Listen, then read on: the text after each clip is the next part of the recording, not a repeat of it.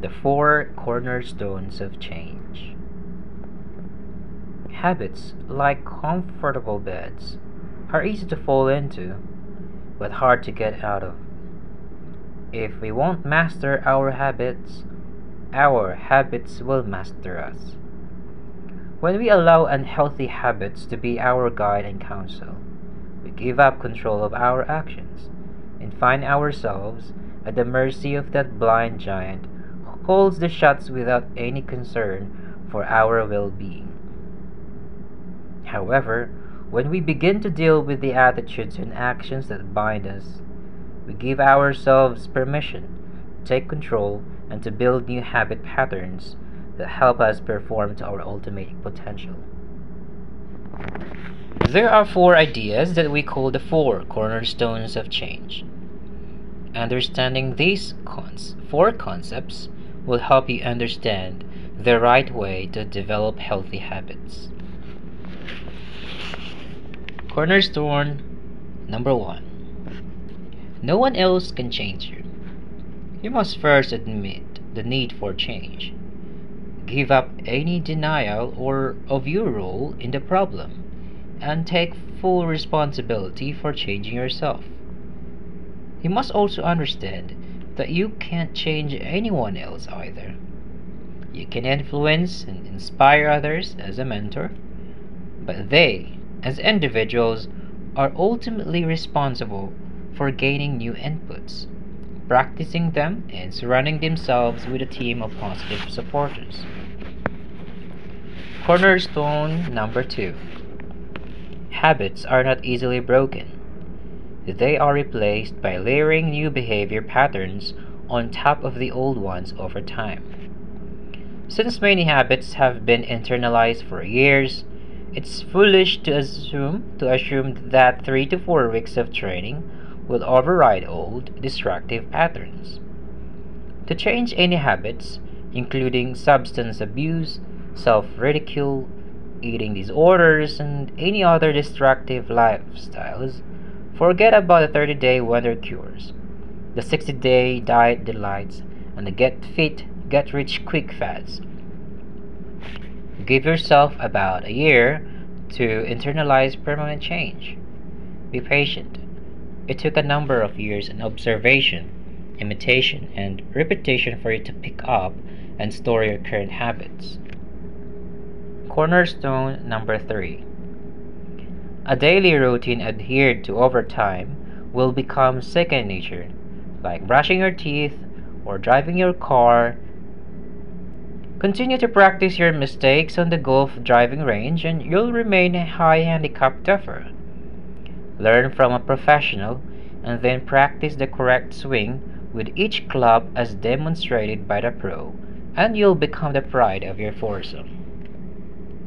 My favorite true story is about United States Air Force Colonel George Hall. He was a pilot who was shot down and parachuted into enemy territory. Five and a half years he spent in solitary confinement in a prisoner of war camp. In a cell alone, in black pajamas and bare feet, he was pacing in his cell with no light, no talking to other prisoners, and one plate of rice each day. To keep his sanity and pass the time, he decided to play golf in his imagination. You see, he had been a four handicap golfer, averaging about 76 strokes per 18 holes. Before he was captured, he played one round of golf in his mind every day for five and a half years. He put an invisible ball on, the tee and drive the ball down the fairway. He used his other clubs and irons to reach the green. He measured the putts going through the motions of pulling the flag out and watched his ball go to the cup, go in the cup.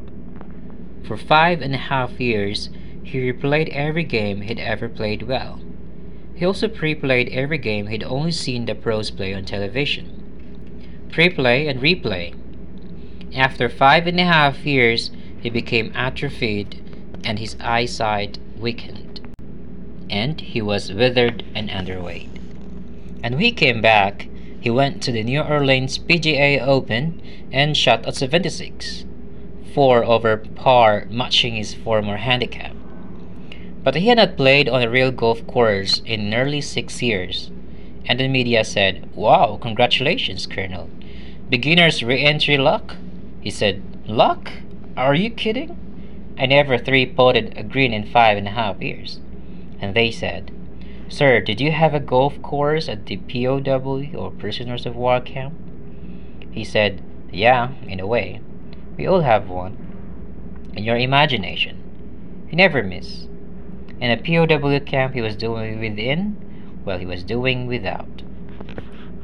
Many people have defined a self discipline as doing without, but a better definition of self discipline is doing within while you're doing without. Self discipline is no more than mental practice, the commitment to memory of those, th- of those thoughts, emotions, and daily actions that will override current information stored in the subconscious memory bank. Then, through relentless repetition, the penetration of these in new inputs into our subconscious result in the creation of a new self image. So, you have this ability to set up in advance what you want. And when you don't make it, you correct it.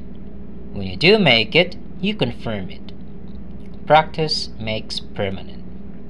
Practicing negative behaviors leads to a losing lifestyle. Practicing positive behaviors leads to a winning lifestyle. It's so obvious, it often completely overlooked, especially by the entertainment and news media, who help form our basic opinions on how the world works. And cornerstone number four once you change a habit, stay away from the old destructive environment. The reason most criminals return to prison is, is that they make the mistake of returning to their old neighborhoods and their old friends when they're paroled the first time.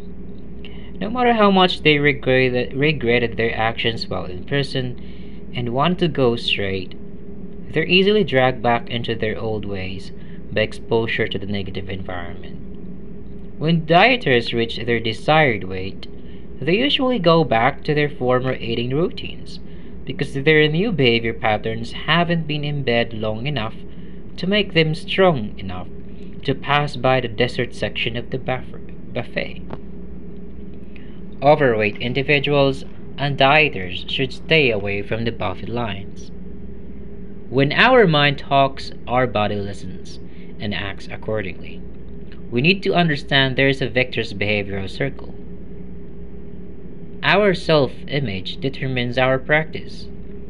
How we practice determines our performance, and that instantaneously, immediately after every performance, we engage in self talk in words, pictures, and emotions to confirm or adjust our self image about, about that particular action. It's a cycle. It's a cycle up or a cycle down.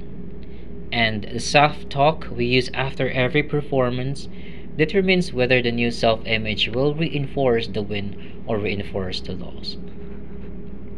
Question How often do you engage in negative self talk or self criticism? Action For one full day, from awakening until sleeping, Write down the number of times you are critical of yourself and of others. When you become aware of this habit, say to yourself, Stop. Bad seeds. That's not like me. I'm better than that.